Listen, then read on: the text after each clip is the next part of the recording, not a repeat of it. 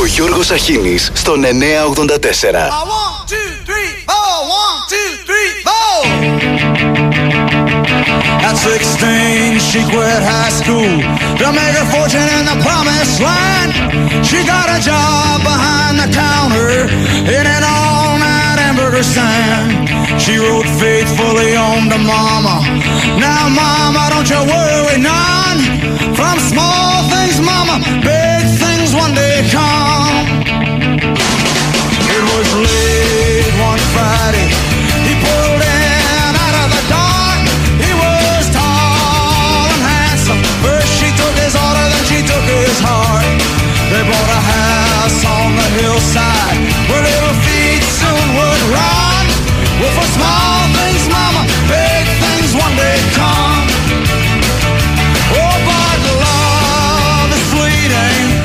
It's sad but true.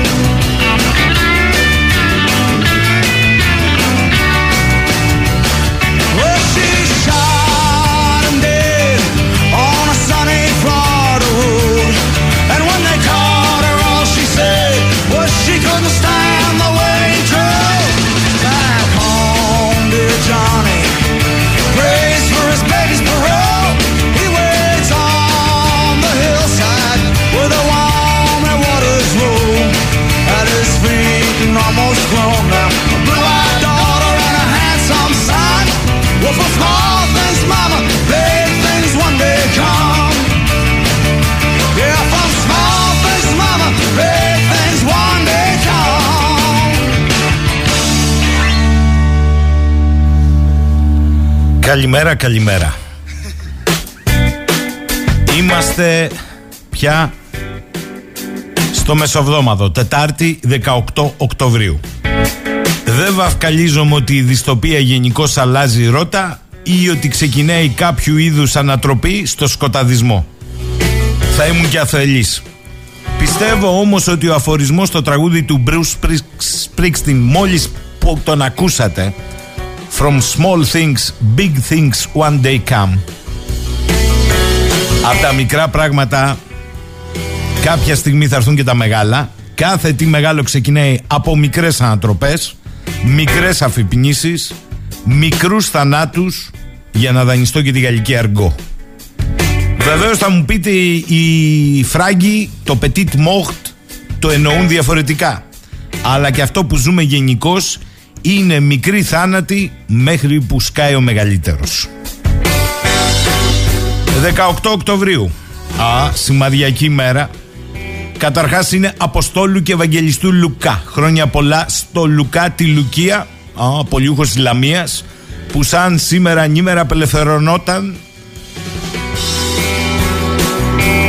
από τον Ελλάς και τη γερμανική κατοχή με την εμβληματική ομιλία που έμελε να επιβεβαιωθεί για το ρόλο των ξένων στην πατρίδα για μια φορά ακόμη του πρωτοκαπετάνιου του του Άρη Βελουχιώτη. 18 Οκτώβριο 81 ε συζητάνε για κέντρο αριστερά. Η μέρα της αλλαγής. Αφιερωμένο στο φίλο μου τον Κώστα που είναι φίλος του Νίκου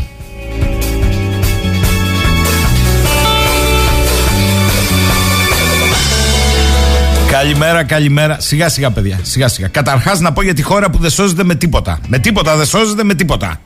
Εν αρχήν είναι ο Πρωθυπουργός. Ο οποίος έξυπνα σκεπτόμενος κάλεσε ως πρώτο καλεσμένο στο Μαξίμου μετά τις εκλογές το νέο Περιφερειάρχη, τον Κουρέτα της Θεσσαλίας, ε, αφού τους έκατσε ανάποδα.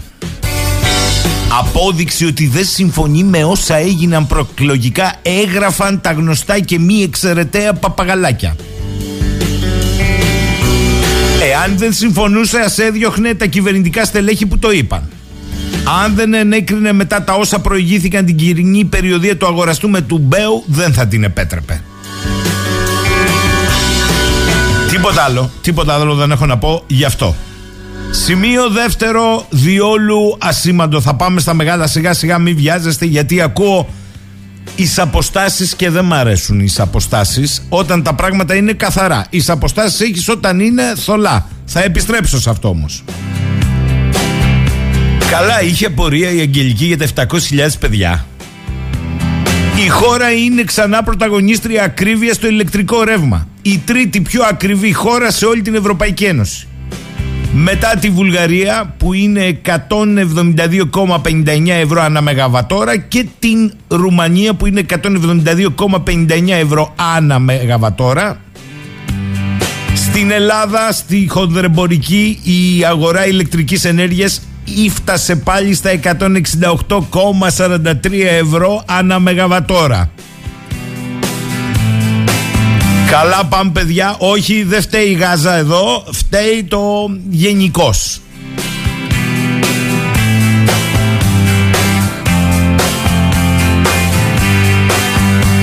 Και εντωμεταξύ από κουτοπονηριές να φάνε κότες η Τουρκία αύξησε κατά 50, 150 συγγνώμη, τις 100 τον αμυντικό τους προϋπολογισμό θα διαθέσει 40 δις το 24.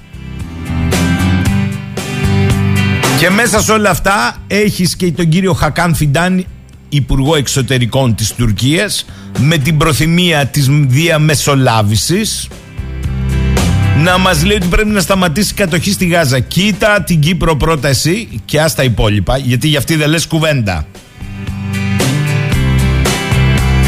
Είπα δεν βαφκαλίζομαι ε, ότι θα τελειώσει η δυστοπία. Και η δυστοπία χθες το βράδυ με τον ανελέητο βομβαρδισμό νοσοκομείου στη Γάζα έπιασε ταβάνι. Το ανθρωποσφαγείο κυμαίνεται από 500 κατά ελάσσον αριθμό έως 1100 μέχρι στιγμής κατά μίζωνα. Το 40% εκ των νεκρών αμάχων και πολυτραυματιών στο νοσοκομείο είναι παιδάκια. Αλλά αυτή είναι η πρώτη σφαγή. Η άλλη σφαγή είναι η σφαγή στην ενημέρωση.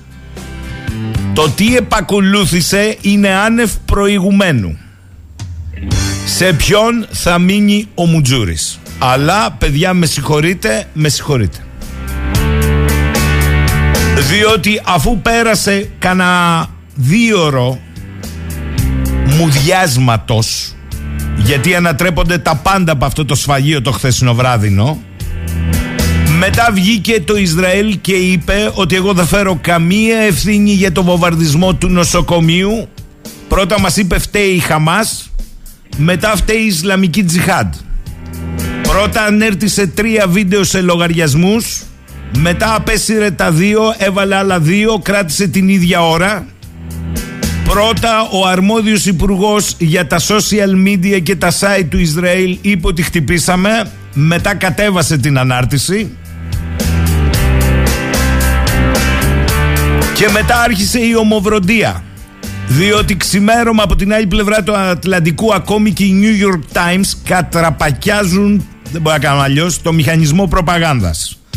Διότι τα παπαγαλάκια και στην Ελλάδα αρχίσαν τις αναλύσεις ότι από αυτό το χτύπημα δεν ωφελείται το, το Ισραήλ, ενώ από τα άλλα ωφελείται. Άρα του την κάναν προβοκατόρικα τώρα που έρχεται ο Biden για να ειρηνεύσει. Ειρηνεύσει η περιοχή. Σοβαρά. Οι Παλαιστίνοι από την πρώτη στιγμή κατηγόρησαν το Ισραήλ για το αεροπορικό πλήγμα στην υποδομή. Το Τελαβίβ αρνήθηκε την ευθύνη αποδίδοντας το βομβαρδισμό σε αποτυχημένη εκτόξευση ρουκέτας αρχικώ από τη Χαμάς μετά από τη Ισλαμική Τζιχάτ. Τώρα βέβαια ρουκέτα με τη μια. Τι σοϊ ρουκέτα είναι αυτή; Τρώει 500. Αν είναι έτσι να το ξανασκεφτούν πριν μπουν με τα τάγκς στη Γάζα. Αν έχει τέτοια δύναμη πυρός η Ισλαμική Τζιχάντ και η Χαμάς. Βγήκε μετά ο, ο εκπρόσωπος ε, τύπου των Παλαιστινίων είπε ότι είναι ευθέως φωνικό πλήγμα ο Νετανιάχου ξαναβγήκε και έκανε λόγο για βάρβαρους τρομοκά... τρομοκράτες που βρίσκονται πίσω από την επίθεση. Μέχρι εδώ όλα αναμενόμενα. Αν αναλογιστεί κανείς πως βρισκόμαστε σε πόλεμο και οι δύο πλευρές καταβάλουν κάθε είδους προσπάθεια για να προωθήσουν το δικό τους αφήγημα. Τι γίνεται όμως και κυρίως τι μαρτυρά όταν η μία πλευρά ξεπερνά κάθε όριο ποντάροντας το γεγονός ότι ακόμη και πολλά ΜΜΕ δεν έχουν τρόπο να ελέγξουν τι ακριβώς συμβαίνει και τι είναι προπαγάνδα. Ο τρόπος διαχείρισης της υπόθεσης αφορά όσους δεν είναι από την αρχή αποφασισμένοι ποιος είναι ο καλός και ποιος είναι ο κακός. Ψάχνοντας απλώς ένα ωκεανό πληροφοριών, αυτές που βολεύουν την προκαθορισμένη άποψή τους και αγνοώντας όσες την ανατρέπουν. Η αρχική ανάρτηση και το βίντεο λοιπόν του Ισραήλ μετά τον βομβαρδισμό του νοσοκομείου στην πόλη της Γάζας επέριπτε την ευθύνη στη Χαμάς. Μετά είχε μια διόρθωση, πήγε στην Ισλαμική Τζιχάντ. Και είχε την εξής αναφορά. Από την ανάλυση των επιχειρησιακών συστημάτων από τον Ισραηλινό στρατό, πραγματοποιήθηκε εχθρική βολή ρουκέτας προς το Ισραήλ, η οποία πέρασε από την περιοχή του νοσοκομείου όταν χτυπήθηκε. Σύμφωνα με πληροφορίες των μυστικών μας υπηρεσιών, από διάφορες πηγές που διαθέτουμε, η τρομοκρατική οργάνωση Ισλαμική Τζιχάντ ευθύνεται για την αποτυχημένη βολή που έπληξε το νοσοκομείο. Την ανάρτηση συνόδευε όμως και ένα βίντεο με ρουκέτες που φέρεται να είχαν εκτοξευθεί από την πόλη της Γάζας. Μία εξ αυτών διακρίνεται να βγαίνει εκτός πορείας σε καθοδική τροχιά και ακολουθεί μια λάμψη μετά από έκρηξη που σημειώνεται. Έλα σου όμως που ένας δημοσιογράφος στο New York Times, ο Άρικ Τόλερ, που ειδικεύεται σε τέτοιου είδους έρευνες, διέκρινε στην εικόνα να αναγράφεται πάνω αριστερά η ώρα. Σύμφωνα με την ανάρτηση, το ρολόι στη Γάζα όταν πραγματοποιείται η επίθεση δείχνει 19 και 59 πρώτα λεπτά. Η επίμαχη όμως ανάρτηση του επίσημου λογαριασμού του Ισραήλ στο Twitter με τις πρώτες δημόσιες αναφορές για το βομβαρδισμό του νοσοκομείου γίνεται στις 19 και 20. Τη διαφορά αυτή που δεν συνάβει με το αφήγημα εντόπισαν και οι διαχειριστές των μέσων κοινωνικής δικτύωσης των Ισραηλινών δυνάμεων και διόρθωσαν το λάθος διαγράφοντας το εν λόγω βίντεο. Σίκτα λέω, ε. Πάντως δεν πτωήθηκαν από αυτό και αφού εξαπέλυσαν επίθεση κατά διεθνών δικτύων ενημέρωσης και των New York Times, που υιοθέτησαν λέει τους ισχυρισμού της άλλης πλευράς χωρίς να ελέγξουν τα γεγονότα, παρέθεσαν νέο βίντεο, με νέα ώρα φυσικά, του Al Jazeera, που προτρέπουν τα ΜΜΕ να ελέγξουν τα δικά τους πλάνα προτού κατηγορήσουν το Ισραήλ. Έλα όμως που οι χρήστες των μέσων κοινωνικής δικτύωσης άρχισαν να εντοπίζουν και άλλα λάθη. Ένας από αυτούς βρήκε για παράδειγμα ότι το ένα από τα τρία βίντεο είναι του 22. Ούψ. Άλλος βρήκε το σύμβουλο επικοινωνίας του Ισραηλινού Πρωθυπουργού να λέει ότι η Ισραηλινή πολεμική αεροπορία χτύπησε βάση τρομοκρατών της Χαμάς μέσα νοσοκομείο. Λίγο μετά διέγραψε το μήνυμα και έγραψε ότι η οργάνωση Ισλαμική Τζιχάτ βομβάρδισε το νοσοκομείο. Δεν θα πω άλλα, φτάνουν αυτά. Το σφαγείο είναι εδώ. Και το τραγικό σε όλη αυτή την ιστορία είναι ότι την προηγουμένη είχαν ζητήσει από το νοσοκομείο Ισραηλινοί να τους αδειάσουν τη γωνία και να φύγουν από εκεί. Και αυτό χρησιμοποιήθηκε ως επιχείρημα. Δεν άδειασαν το νοσοκομείο από τραυματίες και τιμοθάνατους, φταίνε αυτοί. Σας θυμίζει κάτι; Πέρα απελευθέρωσης πόλης στεράς Ελλάδος, να σας θυμίσω επιχειρηματολογίες Γερμανών κατακτητών όταν βομβάρδιζαν ομοίως νοσοκομεία. Τους είπαμε να φύγουν αλλά δεν φεύγαν.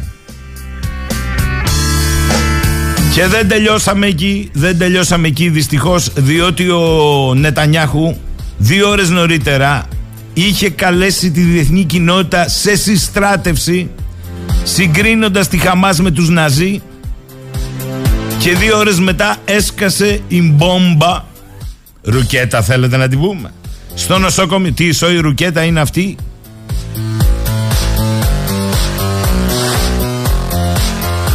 Καλημέρα, καλημέρα. Έχω πει στον πόλεμο δύο πράγματα χάνονται. Η αλήθεια και κυρίως ο άμαχος πληθυσμός.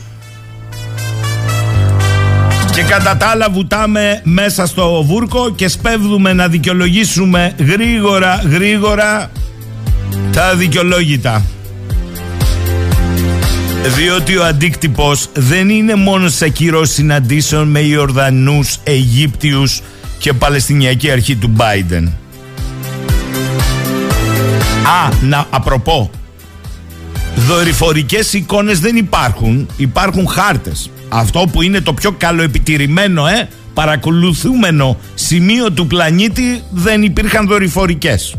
Επίσης τα καλύτερα αμυντικά αντιεροπορικά συστήματα που υπάρχουν παρόλα αυτά στο Τελαβίβ στο αεροδρόμιο παρίσφρισε ρουκέτα την ώρα που θα απογειωνόταν ο Σόλτς. Πες μου τι πίνουν. Και έπεσε κάτω ο Γερμανός καγκελάριος και όλη η αντιπροσωπεία. Μετά μας είπαν ότι ήταν 10 χιλιόμετρα από το αεροδρόμιο αλλά έπεσε κάτω. Εντάξει. Λογικό είναι. Καλημέρα, καλημέρα.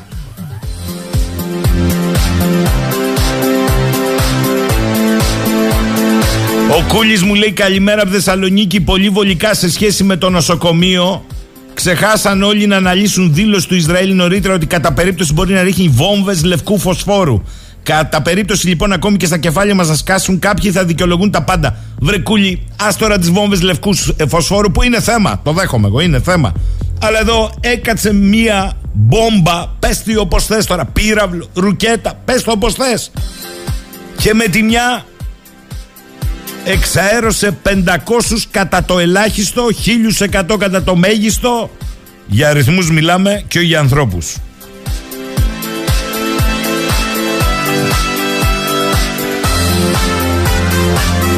Εύα μου δεν είναι έτσι ότι επειδή μας φιλομώνουν στα ψέματα τα ΜΜΕ σιγά μην πάρουν χαμπάρι διότι αυτά τα ίδια ΜΜΕ που παίζουν ρόλο στην παραπληροφόρηση άμα κάνουν τη δουλίτσα τους βγαίνει πληροφόρηση. Είδες η πρώτη ανατροπή των ε, υποτιθέμενων ντοκουμέντων ήρθε από τη New York Times. Η Ρίστο εν παρόδο ανάλογο δημοσίευμα έχει και η Washington Post. Στο Guardian πάλι επειδή ήταν φιλοαραβική λέει προσέγγιση σκητσογράφου που είχαν για 30 χρόνια τον σούταραν. Μαζί του και έξι δημοσιογράφους. Τους απέλησαν δηλαδή διότι δεν τους άρεσε ο τρόπος που έγραφαν. Απλά πράγματα. Οι συνέπειες λένε κάποιοι θα είναι πολλαπλασιαστικές από αυτά που συνέβησαν χθες στο νοσοκομείο. Θα σας πω, μακάρι να βγω ψεύτης, μακάρι. Έσταξη η ουρά του Γαϊδάρου. Παράπλευρες απώλειες θα είναι και αυτός ο κόσμος. Και οι μεν και οι δε, από εδώ και κάτω, θα κυβήσουν πάνω σε αυτό ε, το πώς τους βολεύει να το αξιοποιήσουν. Από την άλλη όμως, αυτός που συνελήφθη να αλλάζει ημερομηνίες, να χρησιμοποιεί βίντεο της περσινής χρονιάς, να αποδίδει την ευθύνη πρώτα στον έναν και μετά στον άλλον και πάντως όχι στον εαυτό του που είχε ειδοποιήσει την προηγούμενη μέρα και ενώστε το νοσοκομείο ή να μαζεύει τη δήλωση ότι το χτυπήσαμε το εκπροσώπου και να την τρώει είναι το Ισραήλ. Πάμε με τραγούδι στο πρώτο διάλειμμα της ημέρας. Ώρες ατέλειωτες περίμενα σε μπάρι σκοτεινό Ακούγα γλέντια και τραγούδια στην ορχήστρα.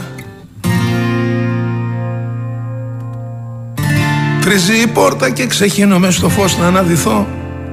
Φανφαρες τύμπανα και θεατές γύρω από την πίστα.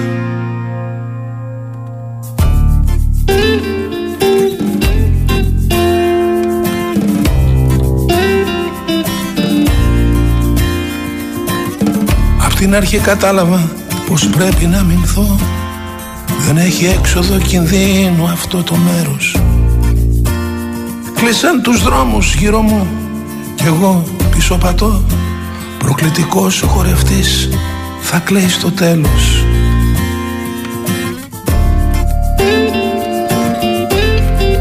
Δεν πάει καλά αυτός ο κόσμος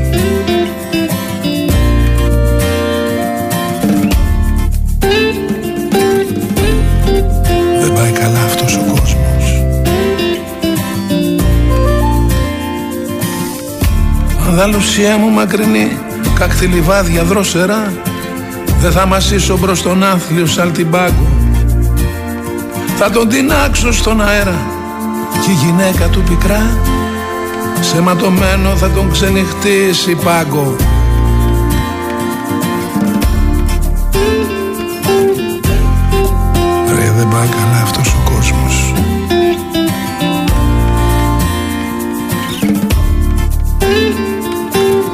Δεν πάει καλά αυτός ο κόσμος.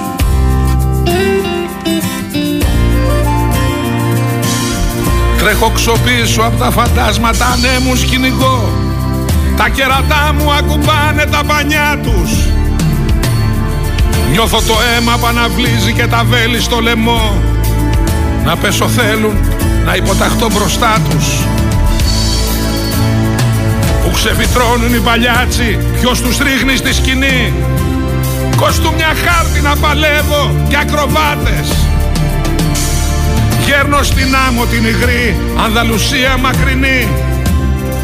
Ας σταματάγανε οι μπάντες και οι παράτες.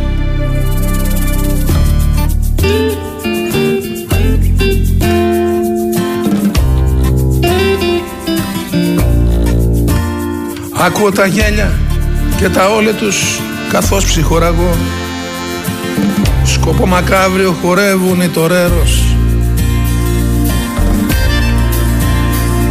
Αδαλουσία μου γλυκιά στρούνε γλέντια τρομερά. Πάνω από το μνήμα μου στο ξένο ετούτο μέρος.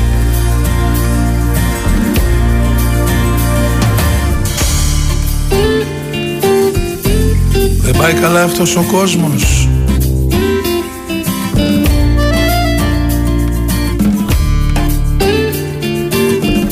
Δεν πάει καλά αυτός ο κόσμος Sí, sí, ole, ole. Baila, baila. Hay que bailar de nuevo. Y mataremos otros. Otras vidas y otros toros. Y mataremos otros. Venga, venga a bailar.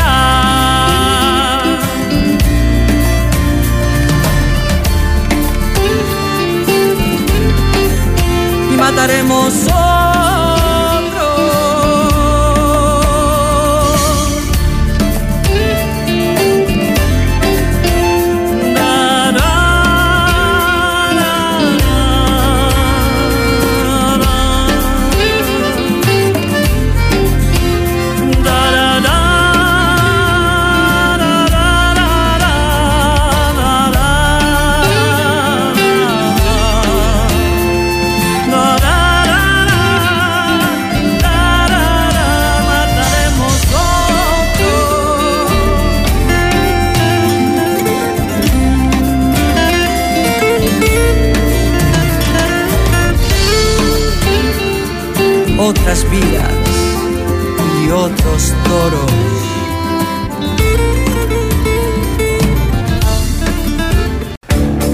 Εδώ είμαστε. Λέει η φίλη μου η Κάρμεν, καλημέρα. Θύμα είναι η αλήθεια, όχι μόνο στον πόλεμο αλλά και στην ειρήνη. Καταιγίδα πληροφοριών.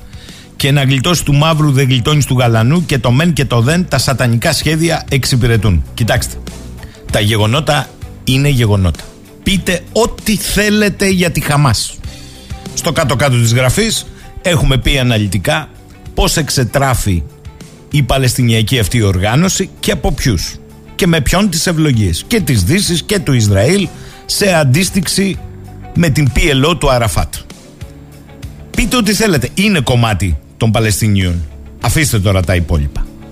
Πείτε όμως ό,τι θέλετε. Τα γεγονότα τα χθεσινά, με συγχωρείτε πάρα πολύ, έχουν μπει στους επικοινωνιακούς μηχανισμούς προπαγάνδας, αλλά είναι γεγονότα.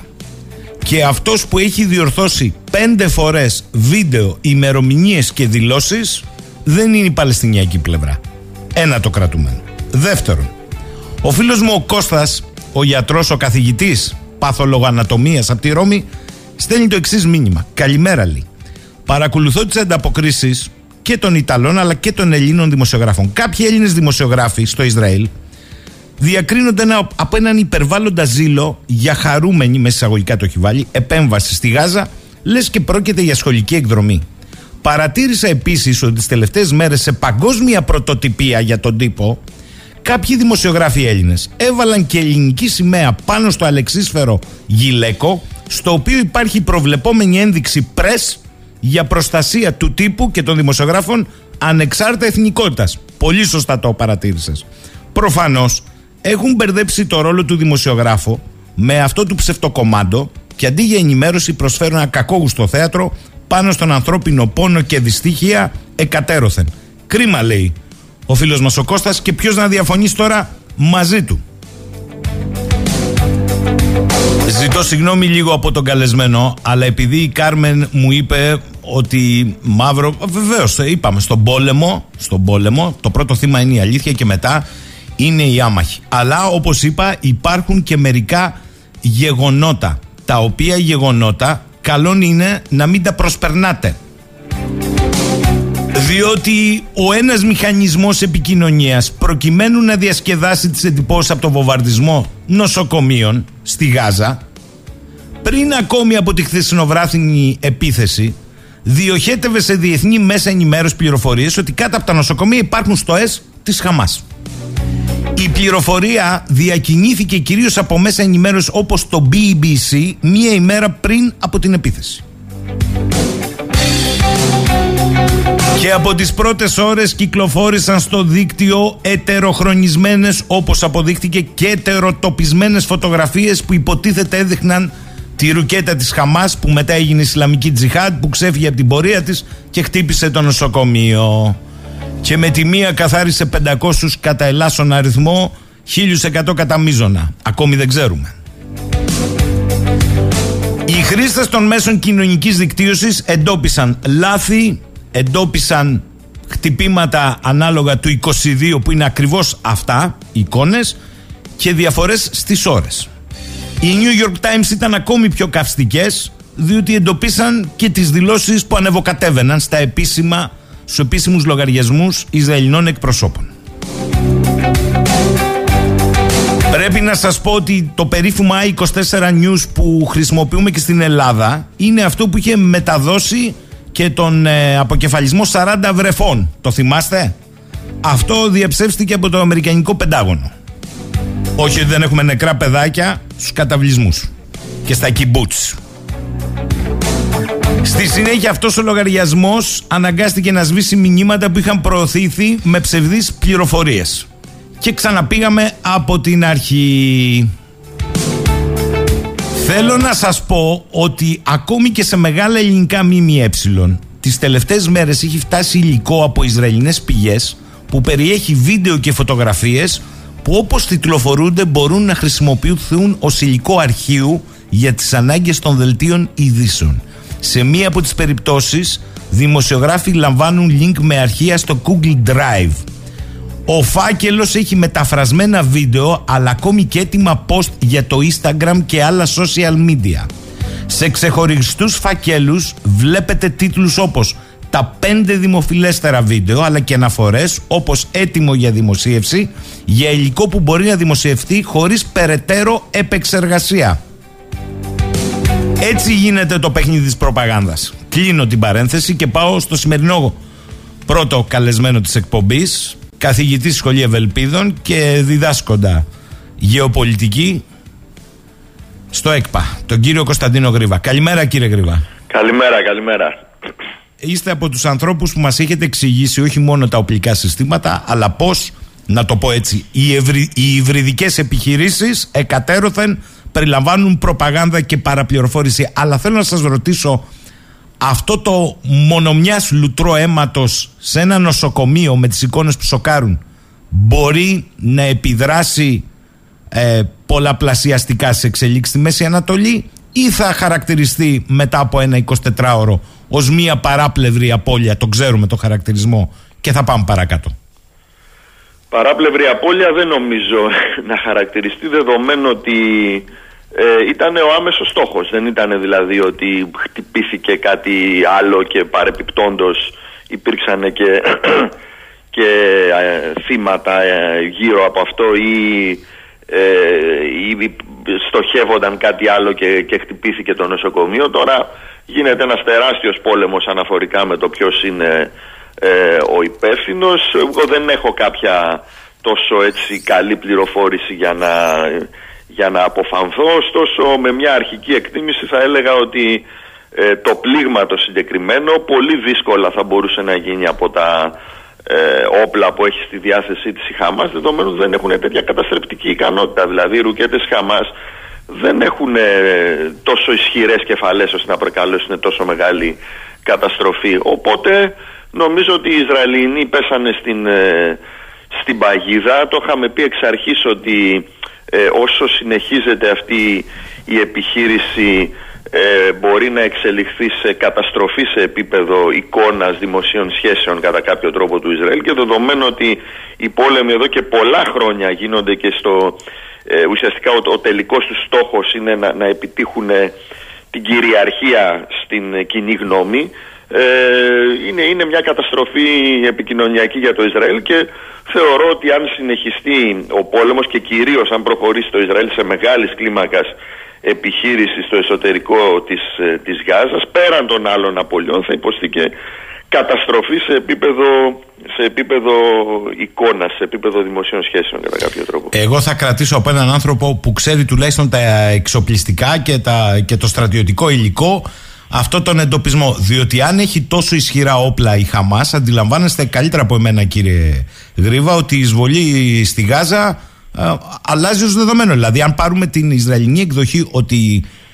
το χτύπημα είναι από ρουκέτα της Χαμάς, τι, τι σοή ρουκέτα είναι αυτή που μόνο μιας σκοτώνει 500 κατά ελάσσονα αριθμό; Ναι, δεν, δεν έχουμε δει τέτοια πλήγματα από τις ρουκέτες που διέφυγαν τις. Ε, της αεράμινας του Ισραήλ και πέσανε, στο, και πέσανε σε Ισραηλινό έδαφος. Έχουμε δει σχετικά πολύ μικρές εκρήξεις που με κανέναν τρόπο δεν δικαιολογούν. Και δεν υπάρχει, δεν ξέρω να υπάρχει στο πλωστάσιο της κάποιο τόσο μεγάλο, τόσο μεγάλο όπλο. Αυτό μάλλον ε, πρόκειται για κάποια ε, αεροπορική βόμβα χιλιών ή δύο χιλιάδων λιβρών που έκανε τόσο μεγάλη καταστροφή. Δεν, δεν, δεν δικαιολογείται από κάτι, από κάτι άλλο, κρατώντας και εγώ βέβαια μια επιφύλαξη, γιατί πολύ απλά δεν έχω την πλήρη εικόνα και δεν θα μπορούσα να την έχω. Τι παίζετε λοιπόν εδώ, κύριε Γρήβα, κατά τη γνώμη σας, στη Μέση Ανατολή; Κοιτάξτε, νομίζω το, το μεγάλο ερώτημα πλέον όπως έχει γίνει σε επίπεδο άμεσης σύγκρουσης στην, ε, στη Γάζα είναι αν το Ισραήλ θα προχωρήσει στην ε, στη χερσαία του επίθεση. Και μαζί το έχουμε συζητήσει ότι αυτό δεν είναι κάτι καθόλου εύκολο. Υπήρξε μια στην αρχή μια πολύ αφελής εικόνα ότι θα μπει μέσα το πανίσχυρο Ισραήλ και θα τα αφανίσει όλα, το οποίο επαναλαμβάνω δεν είναι καθόλου, καθόλου εύκολο. Η, η, η Χαμάς έχει δημιουργήσει, η Χαμάς δεν είναι μόνο η Χαμάς, είναι και η Χεσμολάχ, είναι και άλλες δυνάμεις στην περιοχή, αλλά η Χαμάς εμπροκειμένου έχει δημιουργήσει μια μεθοδολογία μάχης, το επιθετικό της σκέλος το είδαμε, το οποίο ήταν βασισμένο σε απλές τεχνολογίες και σε χαοτικό τρόπο πολέμου κατά κάποιο τρόπο αλλά ε, αυτό είναι το, το αρχικό ε, κομμάτι. Δηλαδή αν το Ισραήλ προχωρήσει στην επίθεση θα έχουμε μια ε, σύγκρουση όπου θα κυριαρχούν και εδώ πάλι ε, χαμηλή τεχνολογία, θα κυριαρχεί χαμηλή τεχνολογία, θα κυριαρχούν οι υπόγειες δομές της Χαμάς οι οποίες δεν είναι μόνο ε, ένας χώρος στον οποίο θα, θα κρύβονται οι μαχητές Χαμάς και οι άλλοι θα αναγκαστούν να τους ξετρυπώσει, να το πούμε έτσι. Μπορούν να χρησιμοποιηθούν με πάρα πολλούς τρόπους. Δηλαδή να υπάρχουν και για επιθετικούς σκοπούς. Δηλαδή να υπάρχουν έξοδοι σε διάφορα σημεία όπως είχαμε δει στη Βηρητό το 2006 από όπου να βγαίνουν μικρές ομάδες ε, με, οπλισμένες με, με σύγχρονα όπλα που σίγουρα έχουν, έχει Χαμάς αντίγραφα ας πούμε κινέζικων και ρωσικών αντιαρματικών να χτυπάει και να φεύγει είναι σχεδόν σίγουρο ότι θα υπάρχουν πρωτοποθετημένες ε, πρωτοποθετημένοι εκρηκτικοί μηχανισμοί μεγάλης ισχύως κάτω από τους δρόμους, ας πούμε, σε διάφορα σημεία με σκοπό να ανατινάξουν άρματα είτε θωρακισμένα που θα, που θα μπουν μέσα. Όπως τα έχουμε δει επίσης, δεν είναι κάτι, κάτι καινούριο και μια σειρά από άλλες μεθοδολογίες. Τώρα ακούγονται κάποια πράγματα ότι το Ισραήλ θα χρησιμοποιήσει, ξέρω εγώ, θερμοβαρικά όπλα ή δεν ξέρω και εγώ τι άλλο και θα, κατα... θα τους καταστρέψει με ευκολία. Δεν γίνονται αυτά τα πράγματα. Τα θερμοβαρικά όπλα όντως έχουν χρησιμοποιηθεί για την προσβολή σπηλαίων κυρίως. Το είχαμε δει στην, ε, στην επιχείρηση Ανακόντα, στην Τώρα Μπόρα από τους Αμερικανούς στο, στο Αφγανιστάν με αμφίβολα αποτελέσματα και το είχαμε δει και παλαιότερα πάρα πολύ από τους Ρώσους στην, ε, στην Τσετσενία. Αλλά σε κάθε περίπτωση τα θερμοβαρικά όπλα που ουσιαστικά, ε, να το πούμε πολύ απλοϊκά, ε, ρουφάνε μεγάλο μέρος του, του αέρα και ε, και μπορεί να και προκαλούν και, και σοβαρά προβλήματα εκτός από το άμεσο πλήγμα και σε αυτούς που είναι μέσα σε, σε ένα τούνελ ας πούμε μπορεί να χρησιμοποιηθούν σε, σε συγκεκριμένους σε σχετικά περιορισμένους χώρους. Δεν είναι σχεδόν αδύνατον να μπορέσουν να, να επιτύχουν ε, την αδρανοποίηση ενός κολοσιαίου πλέγματος από, από τούνελ και υπόγειες υποδομές που έχει δημιουργηθεί κάτω από, τη, κάτω από τη Γάζα εδώ και πάρα πολλά χρόνια. Ότι υπάρχει κάποιο άλλο μαγικό όπλο. Υπάρχουν όπλα βαθιάς διείσδυσης βέβαια, αλλά αυτά είναι για να χτυπήσουν κάποιο υπόγειο κέντρο διοίκησης και ελέγχου. Δεν, δεν υπάρχει κάποιο τεχνολογικό αντίδοτο που να μπορεί να, να, να προκαλέσει, ας πούμε, να, να επιτρέψει την, την εύκολη και γρήγορη αδρανοποίηση αυτού του υπόγειου κόσμου που έχει φτιάξει η Χαμάς χωρίς μεγάλες απώλειες. Οπότε το Ισραήλ είναι πολύ πιθανόν εάν προχωρήσει, αν συνεχίσει αυτή την επίθεση να εγκλωβιστεί σε έναν παρατεταμένο πόλεμο φθοράς που θα έχει και, και πολύ μεγάλες ε, συνέπειες όσον αφορά τις, τις ανθρώπινες απώλειες οι οποίες δεν είναι καθόλου σίγουρο ότι μπορεί να τις αντέξει δεδομένης της απροθυμίας της Ισραηλινής κοινωνίας, της διαχρονικής απροθυμίας τη Ισραηλινής κοινωνίας και του Ισραηλινού στρατού να έχει σοβαρές απώλειες, να έχει πολύ μεγάλο οικονομικό πρόβλημα. Γιατί δεν μπορεί μια χώρα που είναι με επιστρατευμένο τον πληθυσμό της να, να εγκλωβιστεί σε, μια, ε, σε ένα πόλεμο επίπεδου Ουκρανίας ή έστω και, και κάποιων μηνών και κυρίως να υπάρξει πολύ μεγάλο πρόβλημα στην, ε, σε αυτό που είπαμε, δηλαδή να, ε, να υπάρξουν απώλειες αμάχων που σίγουρα θα υπάρξουν, αυτό να οδηγήσει σε πολύ μεγάλη αντίδραση κυρίως στα αραβικά καθεστώτα στην, ε, στην περιοχή για τα οποία ε, για, την, ε, για την εξομάλυση των σχέσεων με τα οποία το Ισραήλ αλλά και οι Ηνωμένες Πολιτείες κάνουν προσπάθειες δεκαετιών.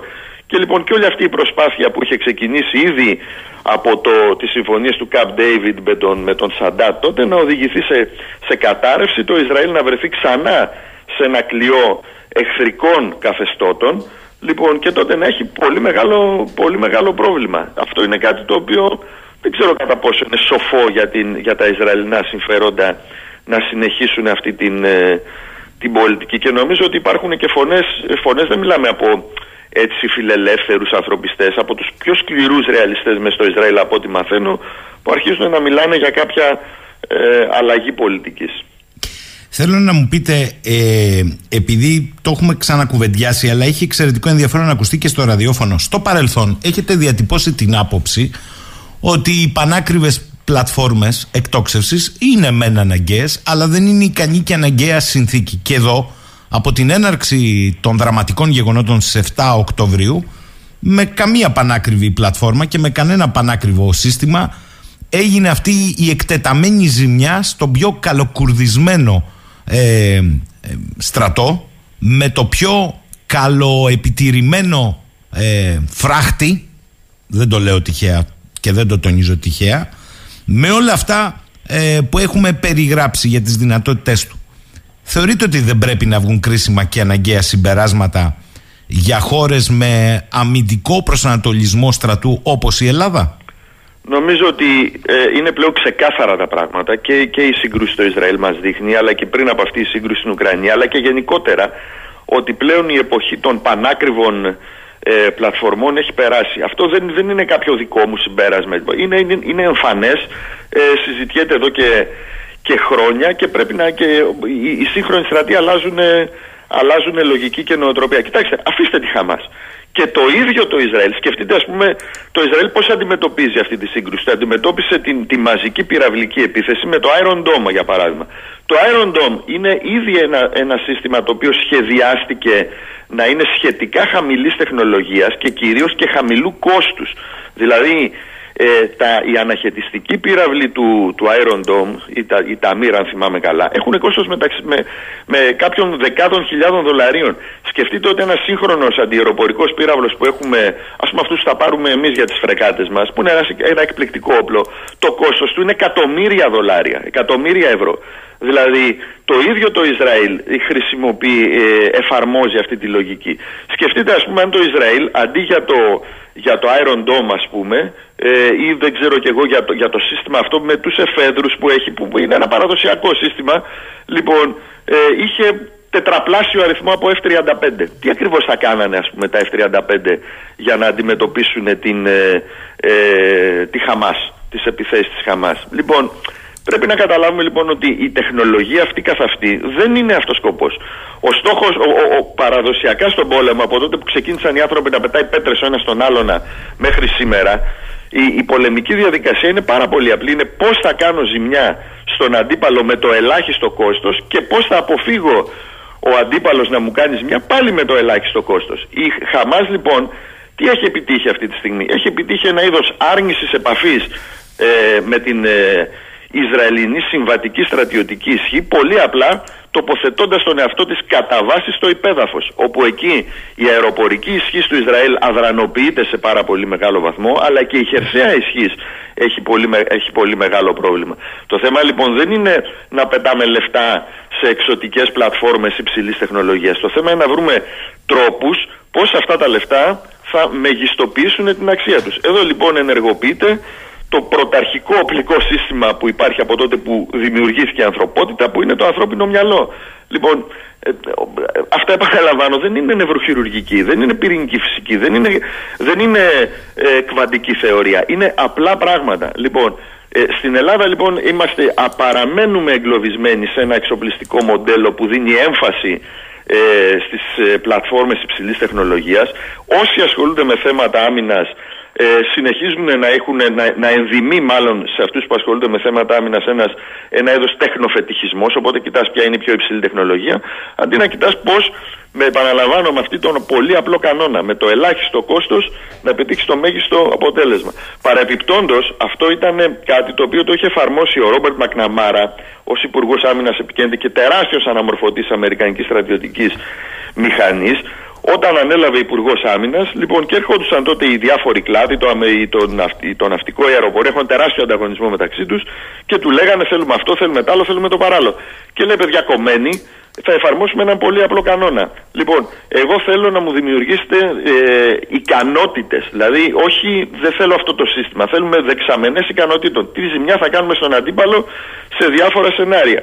Και μετά να μου πείτε να εφαρμόσουμε δύο πολύ απλούς κανόνες. Πώς; Με το ελάχιστο κόστος μπορούμε να επιτύχουμε το ίδιο αποτέλεσμα και πώς με το ίδιο κόστος μπορούμε να επιτύχουμε το μέγιστο αποτέλεσμα. Αυτός λοιπόν ο, ο, ο κανόνας ο πολύ απλός, εάν αρχίζει και εφαρμόζεται και στην Ελλάδα και δούμε πώς μπορούμε να χρησιμοποιήσουμε απλές μεθόδους και τεχνολογίες που μπορεί να είναι αυτό εμπορικά διαθέσιμες, μπορούμε να αλλάξουμε πάρα πάρα πάρα πολλά πράγματα σε πολύ μικρό χρονικό διάστημα. Δε, κύριε Γρήβα, τα λέτε 10 χρόνια, το θέμα είναι ποιος τα ακούει. Ε, πάω σε, πριν πάω στα γεωπολιτικά, Πάω σε μια εξειδικευμένη, μιας και είστε ειδικός πάνω στα οπλικά συστήματα. Ερώτηση του Κώστα. Στο χθεσινό χτύπημα στο νοσοκομείο δεν θα μπορούσε να υπάρξει αυτό το αποτέλεσμα ούτε αν υπήρχαν αποθήκες πυρομαχικών κάτω από το νοσοκομείο να γίνει από ρουκέτα των τζιχαντιστών και να προκληθεί δευτερεύουσα πυροδότηση όπως ισχυρίζονται οι Ισραηλινοί; Εντάξει, αυτό είναι ένα πολύ εξειδικευμένο ερώτημα. Δεν μπορώ να το ξέρω γιατί δεν ξέρω και ακριβώς και τα, ε, τα δεδομένα. Αλλά ε, μου φαίνεται να σας πω την αλήθεια λίγο, λίγο περίεργο ε, σενάριο. Ε, και αυτό σημαίνει ότι και η Ρουκέτα μπόρεσε και διείσδησε σε μεγάλο. Δεν, δεν ξέρω, τι να σας ναι, πω. Μάλιστα. μάλιστα. Ε, να απαντήσω στο Θανάση που λέει εδώ καλές οι αναλύσεις και οι δικές σας και του κυρίου Γρήβα και άλλων καλεσμένων. Αλλά δεν μας τα λέτε καλά, λέει. Δεν είδα την ίδια ευαισθησία για τους Ουκρανούς στη Μαριούπολη. Πάλι νοσοκομείο, πέρασε, έγινε τέλειος. Καταρχάς είσαι λάθος, Θανάση. Και τότε το είχαμε πει. Αλλά θέλω να σε ρωτήσω. Αν οι Ρώσοι τότε απάντησαν ότι χτυπήσαμε το νοσοκομείο γιατί ήταν έδρα των Αζόφ, αυτό δικαιολογεί το χτύπημα των Ισραηλινών γιατί ενδεχομένως το νοσοκομείο ήταν έδρα της Χαμάς. Δεν γίνεται à la carte. Αν ισχύει για τους Ρώσους που καλώς χτύπησαν λοιπόν με το δικό σου σκεπτικό το νοσοκομείο στη Μαριούπολη, τότε ισχύει και για τους Ισραηλινού καλώς χτύπησαν και οι, οι άμαχοι είναι παράπλευρες απολύε. Δεν είναι άλλα κάρτα. Θέλω να πάμε λίγο στα γεω- γεωπολιτικά, κύριε Γρυβά, διότι βλέπω εδώ πολύ κόσμο που ρωτάει. Θα συνέφερε το στο Ισραήλ να τεινάξει την τετραμερή συνάντηση στον αέρα με την υπόθεση του νοσοκομείου, αν όχι. Προσέξτε το ερώτημα. Μήπως η κεντρική στρατιωτική του διοίκηση δεν έχει τελικά τον πλήρη έλεγχο στις μονάδες οι οποίες κάνουν ότι τους κατέβει στο μυαλό, αυτοσχεδιάζουν ή έχει σχέση και με τις πρώτερες έρηδες στο εσωτερικό του Ισραηλινού κράτους; Κοιτάξτε, και αυτό είναι ένα ερώτημα στο οποίο δεν έχουμε ανεπαρκέστατες πληροφορίες για να μπορέσω να, να πω κάτι το συγκεκριμένο. Είναι βέβαια γεγονός ότι ε, σε καιρό πολέμου, ακόμη και σε πολύ οργανωμένους στρατούς, μπορεί να γίνουν ε, πράγματα τα οποία ξεφεύγουν ας πούμε από την... ε, ε, από τις διαθέσεις της ανώτατης ηγεσίας. Να θυμίσω ότι στην κρίση των πυράβλων το 1962 γινόντουσαν απίστευτα πράγματα στα οποία ο πρόεδρος των ΗΠΑ ήταν, ε, δε- δεν, είχε, ε, δεν είχε έλεγχο. Για παράδειγμα, παραγγέλνω να ξεκινήσει πυρηνικός πόλεμος επειδή η αεροπορία, ε, ένα κάποιος εκεί αξιωματικός αεροπορίας έστελνε ένα κατασκοπευτικό αεροπλάνο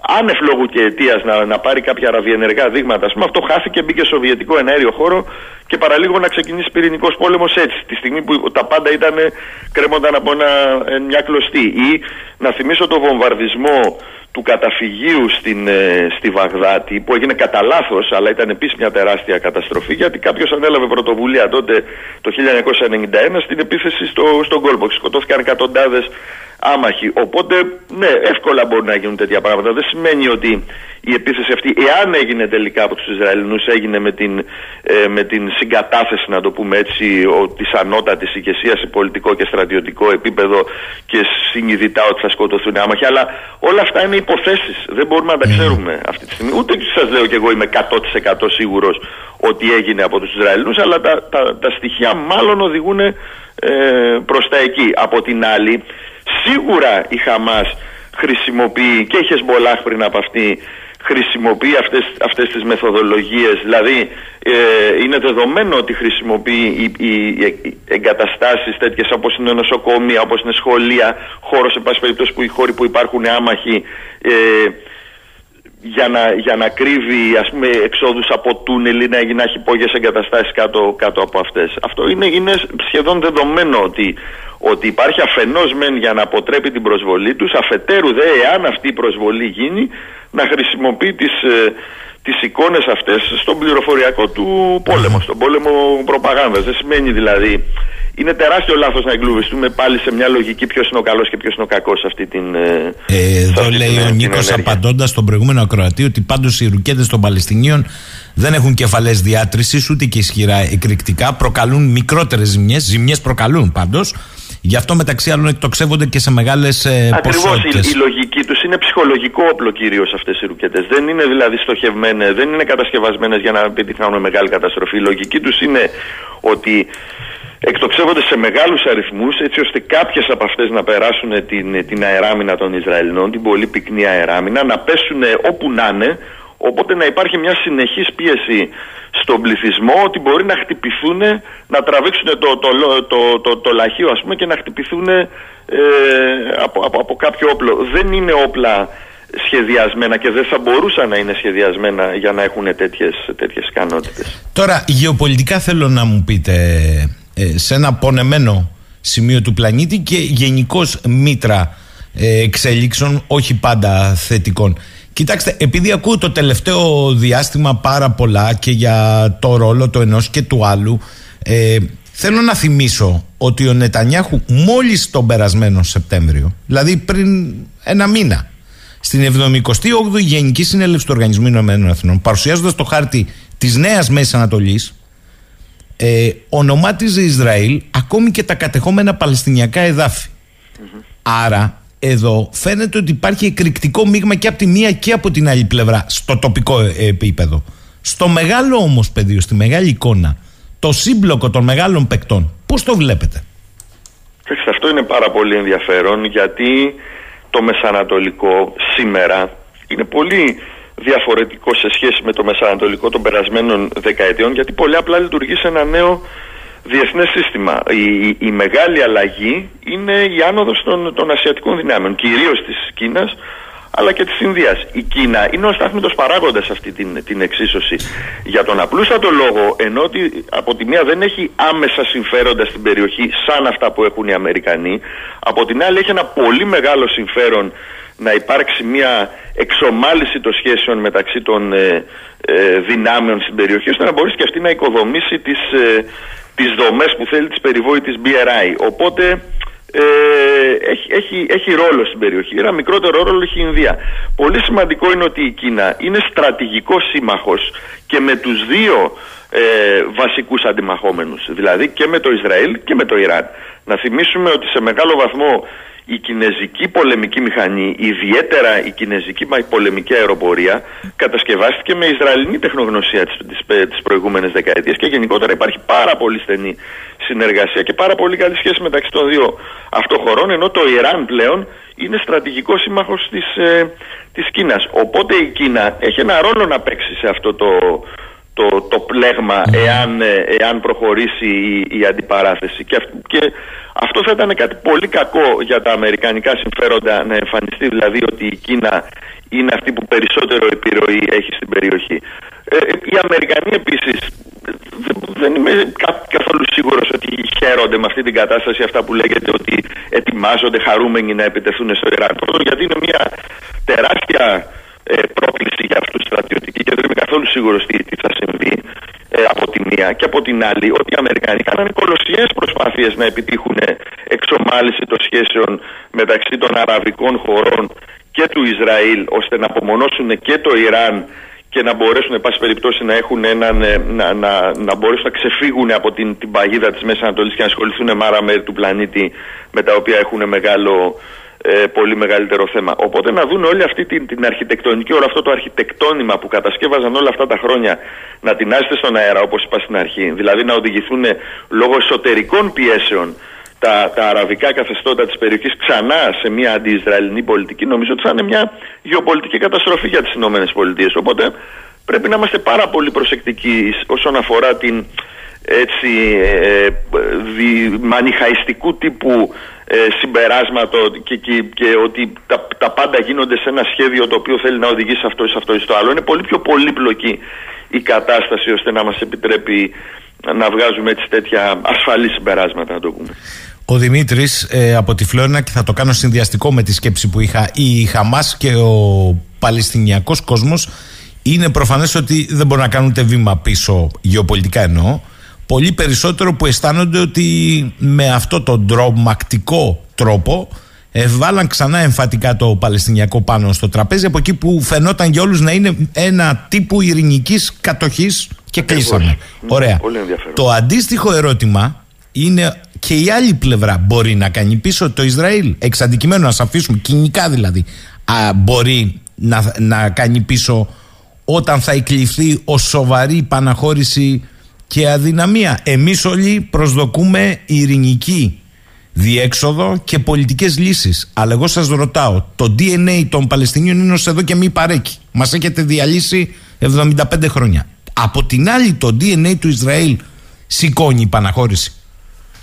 Νομίζω ότι τα, τα σενάρια περί δύο κρατών στο, στο Ισραήλ, που ουσιαστικά ήταν και η λογική που είχε οδηγήσει στι συμφωνίες του Όσλο, τότε άσχετο με, τον, με το άδοξο τέλος τους, νομίζω ότι είναι πολύ πιθανό ότι θα έρθουν ξανά στο τραπέζι. Τώρα, κατά πόσο αυτά θα οδηγήσουν σε μια ε, σταθεροποιημένη, έστω και αν ευοδοθούν, αν θα οδηγήσουν σε μια σταθεροποιημένη κατάσταση ή θα είναι απλώς μια ανάπαυλα για μια σύγκρουση για το μέλλον, δεν το ξέρω, αν και μάλλον θα επένδυα στο δεύτερο σενάριο. Φοβάμαι ότι πολύ δύσκολα μπορεί να προκύψει η λύση και το πιο πιθανό είναι ότι θα έχουμε μια ε, διαρκή έτσι τριβή στην περιοχή.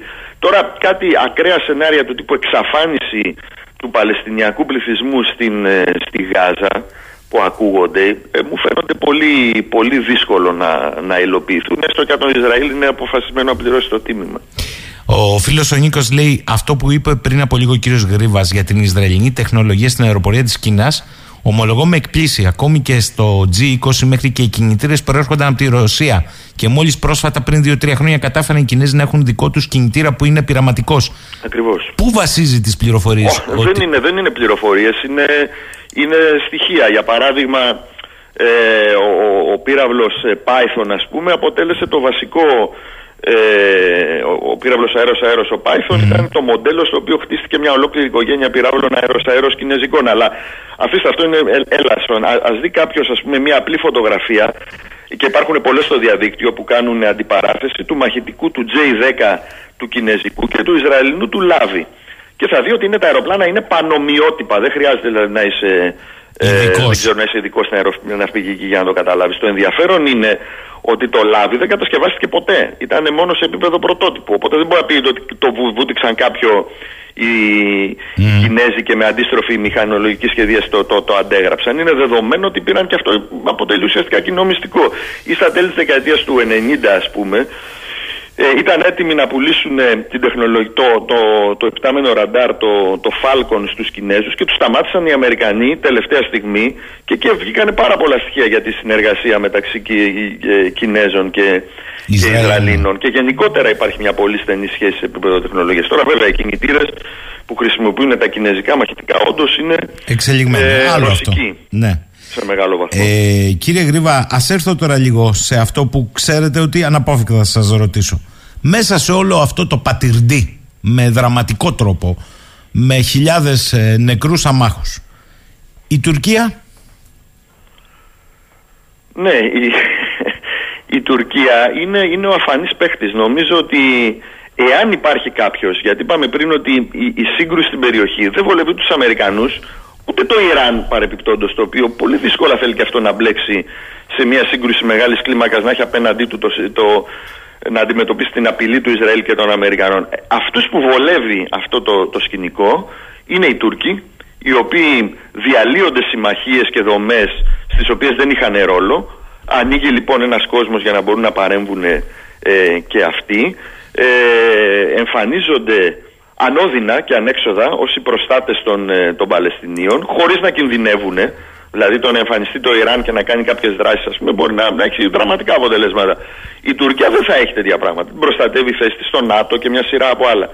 Οπότε, ε, εάν βολεύει κάποιον αυτή η κατάσταση, ε, είναι η Τουρκία. Και αν θέλει κάποιος έτσι που ασχολείται με τις θεωρίες συνωμοσία και θέλει να βρει δυνάμεις οι οποίες υποδάβλησαν αυτή την, ε, την κατάσταση, νομίζω ότι η Τουρκία εμφανίζεται ως πολύ καλός ε, ε, ύποπτος. Η, η- η με- η- δεν θα αντέξω όμως τον πειρασμό για να μην το πω ότι το μεγάλο μου ερώτημα εμένα είναι από τη στιγμή που πλέον η Τουρκία για μία ακόμη φορά αποδεικνύει περίτρανα ότι δεν λειτουργεί στο πλαίσιο της δυτικής λογικής και ξεφεύγει εντελώς και γίνεται, μετατρέπεται όλο ένα και περισσότερο σε αντίπαλο μέγεθος για τη δυτική γεωπολιτική. Εμείς τι ακριβώς κάνουμε προσπαθώντας σώνει και καλά να θυσιάζοντας την εθνική μας κυριαρχία γιατί αυτό φαίνεται να τα βρούμε εντός εισαγωγικών με την Τουρκία. Τελικά τι είμαστε, είμαστε με τη σωστή πλευρά της ιστορίας ή είμαστε ενεργούμενο της Άγκυρας; Γιατί αυτά τα δύο σε λίγο καιρό θα γίνει ξεκάθαρο ότι είναι όχι απλώς διαφορετικά πράγματα, είναι αντίθετα μεταξύ τους. Ή θέλεις να είσαι σοβαρό κομμάτι της δυτικής αρχιτεκτονικής όπως υποτίθεται ότι μας διατρανώνεις εδώ και χρόνια όλο το, το σύστημα εξουσίας στην Ελλάδα ή θα κάνεις τα χατήρια της Άγκυρας. Αυτά τα δύο από ό,τι φαίνεται είναι, ξεχωρί... είναι αντίθετα μεταξύ τους. Κοιτάξτε, επειδή χθες ο Τούρκος Υπουργός, καλά το λέτε εσείς, ο ε, εξωτερικών, ο κύριος Φιντάν, το άλλο το αφεντικό της ΜΙΤ. Τα ξέρει όλα, ξέρει όλη την περιοχή, από την καλή και από την ανάποδη. Οργανώσεις, παραοργανώσεις. Ε, εμφανίστηκε ως προστάτης των Παλαιστινίων. Ακριβώς. Έτσι. Ο, ο, ο Πατερούλης, να το πω έτσι. Και οι δηλώσεις που έκανε, ε, που αν θέλετε εξάπτουν και το διεθνές φιλιρινικό κίνημα, διότι λέει ότι είναι απαράδεκτο να κατέχονται τμήματα των Παλαιστινιακών εδάφων. Ωραία. Εμείς τι ακριβώς πάμε να κουβεντιάσουμε λοιπόν επί Μήνου όταν η Τουρκία κατέχει το βόρειο τμήμα της Κύπρου; Ακριβώς, ακριβώς.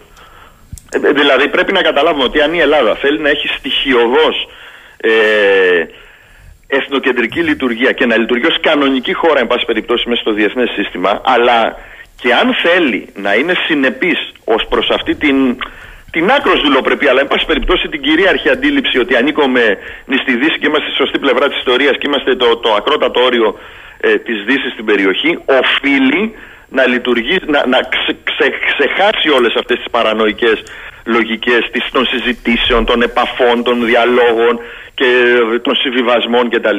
Δηλαδή τη της γεωπολιτικής αυτοκτονίας που ετοιμάζεται και να λειτουργήσει πραγματικά ως αντίπαλο μέγεθος έναντι της, ε, της Τουρκίας. Να χαράξει δηλαδή μια υψηλή στρατηγική όπου ο πυρήνας της οποίας να είναι ότι η Ελλάδα υπερασπίζοντας και τον εαυτό της λειτουργεί ως αντίπαλο γεωπολιτικό μέγεθος της Τουρκίας στην περιοχή και αναβαθμίζει ταυτόχρονα και το ρόλο της στη δυτική αρχιτεκτονική που υποτίθεται ότι οι ελληνικές ελίτε αυτό θέλουν. Αλλιώς θα είναι ξεκάθαρο πλέον ότι όλο αυτό, όλη αυτή η φιλολογία, το, η σωστή πλευρά της ιστορίας, το η Ουάσιγκτον αποφασίζει κτλ. Και, και εμείς δεν μπορούμε να κάνουμε τίποτα, είναι απλά ο Φέρετζες για να κρύψει το ότι στην πραγματικότητα ο κυρίαρχος παίχτης, ο κυρίαρχος παράγοντας διαμόρφωσης ε, εδώ τη, της, της εσωτερικής έτσι, κατάστασης είναι η Άγκυρα. Και αν τελειώνουμε με το παραμύθι αυτό για το ποιος ασκεί περισσότερη επιρροή στην Ελλάδα. Θέλω να σας ρωτήσω κλείνοντας αν εκτιμάτε ότι μετά τον πόλεμο στην Ουκρανία τον οποίο παρεμπιπτόντως όλοι τον έχουν ξεχάσει ναι. ο Ζελέσκι κάνει διαρκώς ε, στο Twitter αναρτήσεις επί τούτου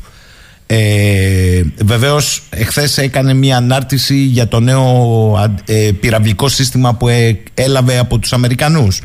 Τα ΤΑΚΑ μέσα, αλλά εν πάση περιπτώσει. Εάν λοιπόν ανακάτεψε για τα καλά τη γεωπολιτική σκακέρα ο πόλεμος στην Ουκρανία, έτσι και το πράγμα δεν περιοριστεί στο Μεσανατολικό. Το επίδικο αυτή τη στιγμή φαίνεται να είναι η λωρίδα της Γάζας, αλλά όπως έχετε πει, ευστόχως δεν είναι μόνο η λωρίδα της Γάζας. Ε, διότι αν μπλεχτεί και η Χεσμολάχ, αν μπλεχτεί και η Συρία και ο Λίβανος, εκεί θα μπλε, μπλακούν και η Ιράν και η Ρωσία και Κίνα και Αμερικάνοι και Γάλλοι και όλοι, εν πάση περιπτώσει. Θεωρείτε ότι μία αφήγηση που είχατε κάνει πριν 1,5 χρόνο, ότι πια οι πύλες κολάσεως ακόμη και για πυρηνικά χτυπήματα είναι ανοιχτές, ενισχύεται; Κοιτάξτε, ε, ε, δυστυχώς, ε, εάν επεκταθεί αυτή η πυρκαγιά, μπορούμε να έχουμε ένα φαινόμενο ντόμινο, όπου ακριβώς όπως είπατε, να, να εμπλακεί η Χεσμολάχ. Εάν χτυπηθεί η Χεσμολάχ να παρέμβει με κάποιο τρόπο το Ιράν, έστω και αν δεν το θέλει, αλλά θα αναγκαστεί. Ε, αν δεν, δεν θα το θέλει γιατί θα φοβάται, αλλά θα αναγκαστεί. Ε, οπότε εκεί μπορεί να έχουμε σύγκρουση με το Ισραήλ, Ισραήλ με Ιράν. Σε αυτή την περίπτωση, επειδή δεν υπάρχει άμεση επαφή μεταξύ των δύο κρατών, σίγουρα θα υπάρξουν μεγάλη κλίμακας πυραυλικές επιθέσεις.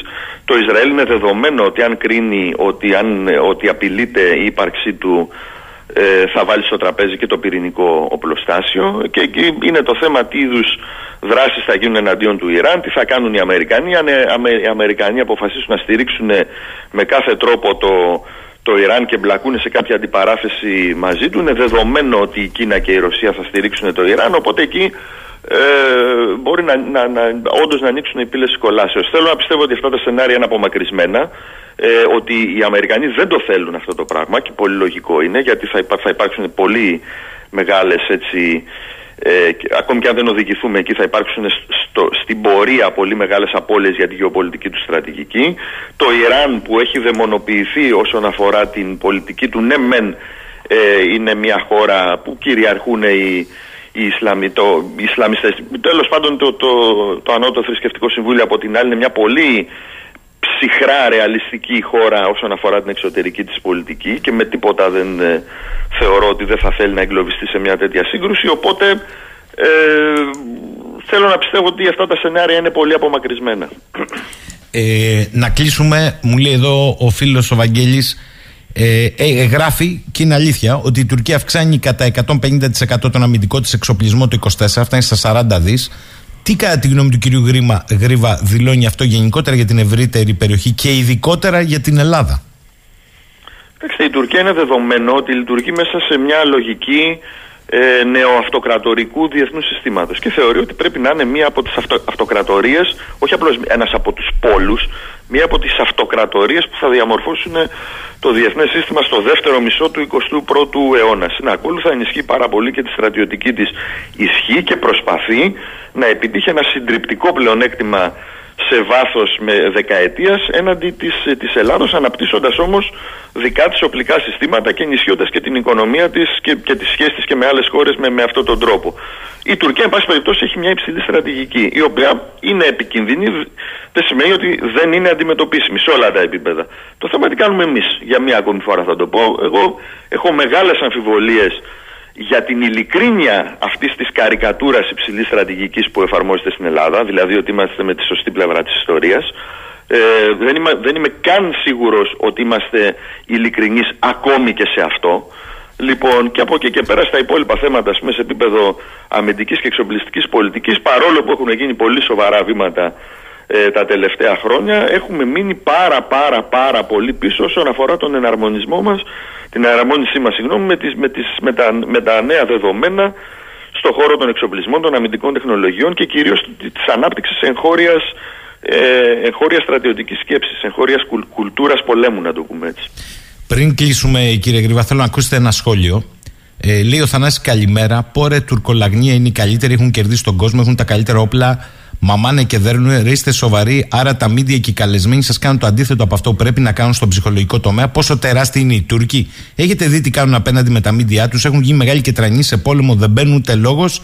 Άρε μπλαμπλαούμπλε. Ε, φίλε Θανάση, θέλω να σου πω κάτι να προσέξεις λίγο, είναι η άποψή σου σεβαστή, να προσέξεις όμως λίγο η, την αναφορά ότι δεν έχουν μπει σε πόλεμο. Μάλλον δεν έχεις αντιληφθεί τι συμβαίνει με τη Συρία, τι συμβαίνει με τους Κούρδους, τι συμβαίνει στο Ιράκ, τι συμβαίνει στη Λιβύη, τι συμβαίνει στη Σομαλία και πώς ακριβώς τον θεωρούν τον δεύτερο καλοκουρδισμένο στρατό του ΝΑΤΟ οι μεγάλοι μας σύμμαχοι Αμερικανοί. Δεν ξέρω αν θέλετε να πείτε κάτι κύριε Γρήβα. Ναι εντάξει τώρα τι, τι να πεις ας πούμε δηλαδή ε, εάν κάποιος παρακολουθεί τις συζητήσεις μας αλλά και γενικότερα ε, είναι αδιανόητο αυτό δηλαδή ε, ε, επανειλημμένως έχω πει ότι η Τουρκία δεν έχει κανένα στρατιωτικό πλεονέκτημα της Ελλάδος και τώρα μόλις είπαμε ότι η Τουρκία δεν σημαίνει ότι δεν είναι αντιμετωπίσιμη. Από την άλλη να πούμε ότι η Τουρκία δεν κάνει, δεν αναπτύσσει τα οπλικά συστήματα που αναπτύσσει, δεν αναπτύσσει τις μεθοδολογίες που αναπτύσσει, δεν έχει το βαλιστικό πλωστάσιο που εξελίσσει, δεν έχει το, το, το, το τεράστιο αυτό αριθμό από μη επανδρομένα συστήματα και δικά της οπλικά συστήματα, τα οποία άμα συνεχίσει με αυτό το ρυθμό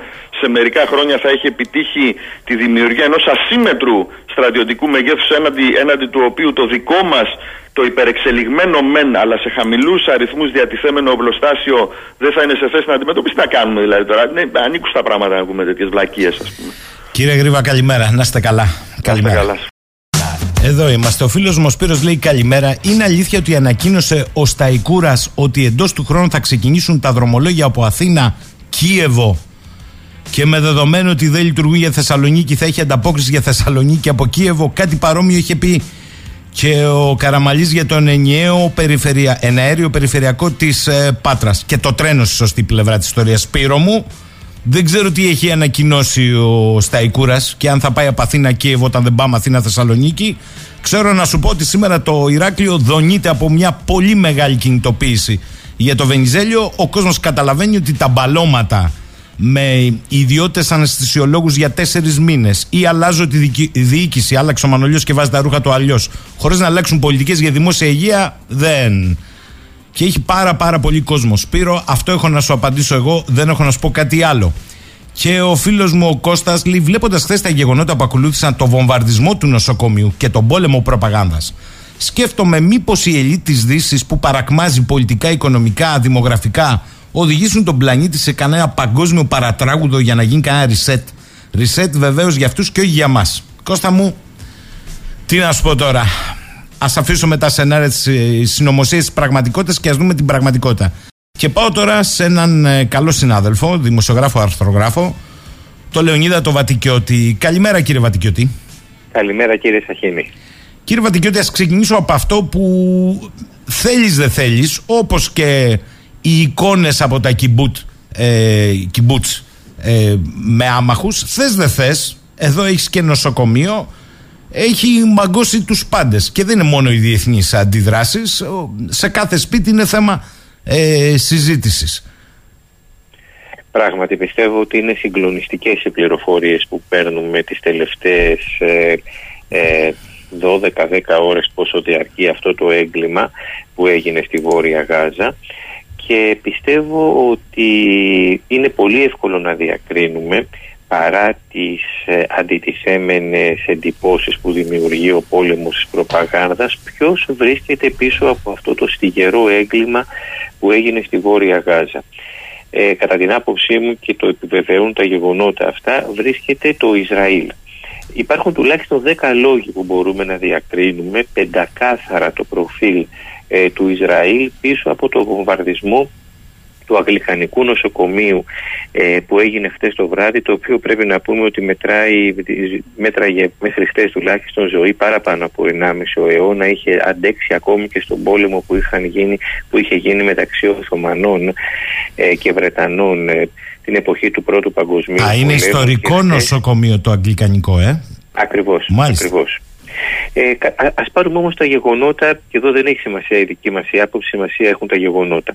Καταρχήν να θυμίσουμε στους ακροατές μας ε, πως ε, το Ισραήλ είχε ζητήσει πεντακάθαρα να γίνει εκένωση της Βόρειας Γάζας ε, και αυτό που βλέπουμε ε, συστηματικά εδώ και τουλάχιστον ε, τέσσερις ημέρες είναι να βομβαρδίζει ανηλεώς, να σφυροκοπά ανηλεώς πρωί βράδυ τη Βόρεια Γάζα. Ε, Έχει επιλέξει τη Βόρεια Γάζα το Ισραήλ γιατί ξέρουμε ότι εκεί βρίσκονται ε, πολλά διοικητικά κτίρια της ε, κυβέρνησης ε, των Παλαιστινίων και επίσης βρίσκονται και, πο- και οι στρατιωτικές δυνάμεις της Χαμάς. Ε, κατά συνέπεια ε, αυτό που έγινε χτες είναι αυτό που γίνεται κάθε μέρα εδώ και τουλάχιστον 4-5 ημέρες. Ανηλές σφυροκόπημα μέρα νύχτα το οποίο έχει προαναγγελθεί. Το δεύτερο που ξέρουμε είναι πως υπήρχαν Παλαιστίνοι οι οποίοι, είχα- οι οποίοι είχαν δηλώσει δημόσια on κάμερα ότι εμείς αρνούμαστε να εκενώσουμε τη Βόρεια Γάζα ε, και αυτό, αυτή τους η απόφαση είχε δύο αίτια. Το πρώτο αίτιο ήταν αμυγός πολιτικό. Έλεγαν ότι 75 χρόνια μετά την πρώτη Νάκμπα, μετά την πρώτη φυγή, ε, μαζική φυγή, εκδίωξη καλύτερα των Παλαιστινίων από τη γη τους, αρνούμαστε να εγκαταλείψουμε για δεύτερη φορά τα πατρογονικά μας σπίτια.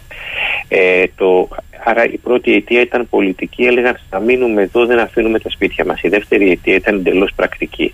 Ένα εκατομμύριο άνθρωποι δεν είναι δυνατόν να μετακινηθούν σε μια τόσο στενή λωρίδα γης που έχει χαρακτηριστεί ανοιχτή φυλακή και να μεταφερθούν μέσα σε μία-δύο ημέρες από το βορρά προς το νότο πολύ περισσότερο όταν βλέπουμε ότι υπήρχε όλη αυτή, όλες αυτές τις ημέρες ένα συνεχής βομβαρδισμός ακόμα και σε καραβάνια ανθρώπων οι οποίοι μετακινούνταν προς το νότο.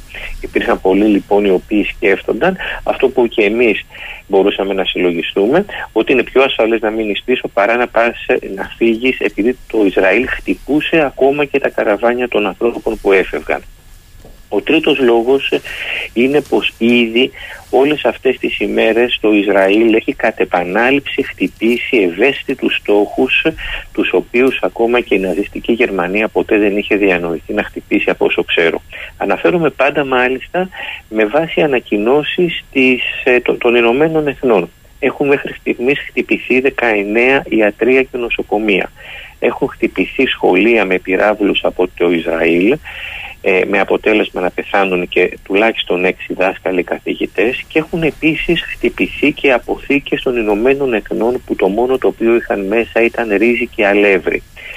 Ε, ανα, η ανακοίνωση μάλιστα των Ηνωμένων Εθνών έλεγε για 15 νεκρούς προσωπικό στελέχη των Ηνωμένων Εθνών που ήταν εκεί μόνο και μόνο για να παρέχουν αυτές τις απαραίτητες ε, πηγές ζωής για, τους, για τον άμαχο πληθυσμό.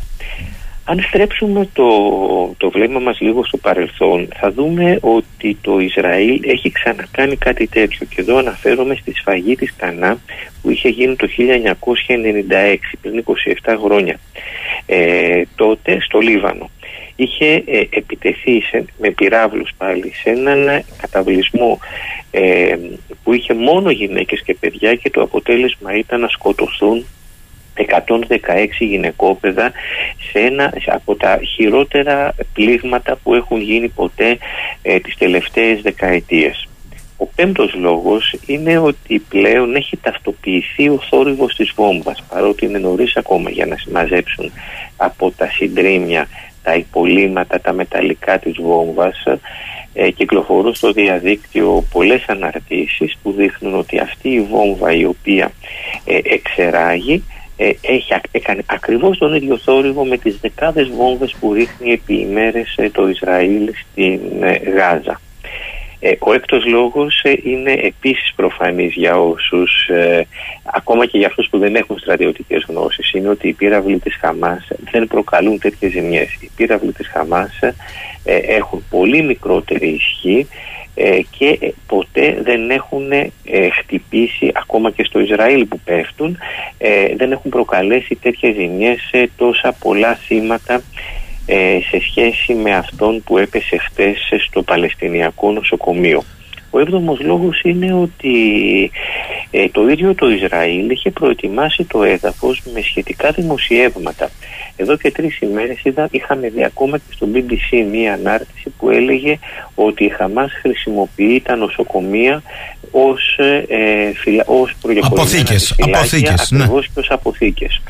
Ε, με αυτόν τον τρόπο είχε φροντίσει έτσι ώστε να δημιουργηθεί ένα κλίμα που να πέσει στα μαλακά ένα τέτοιο χτύπημα το οποίο ήταν προαποφασισμένο.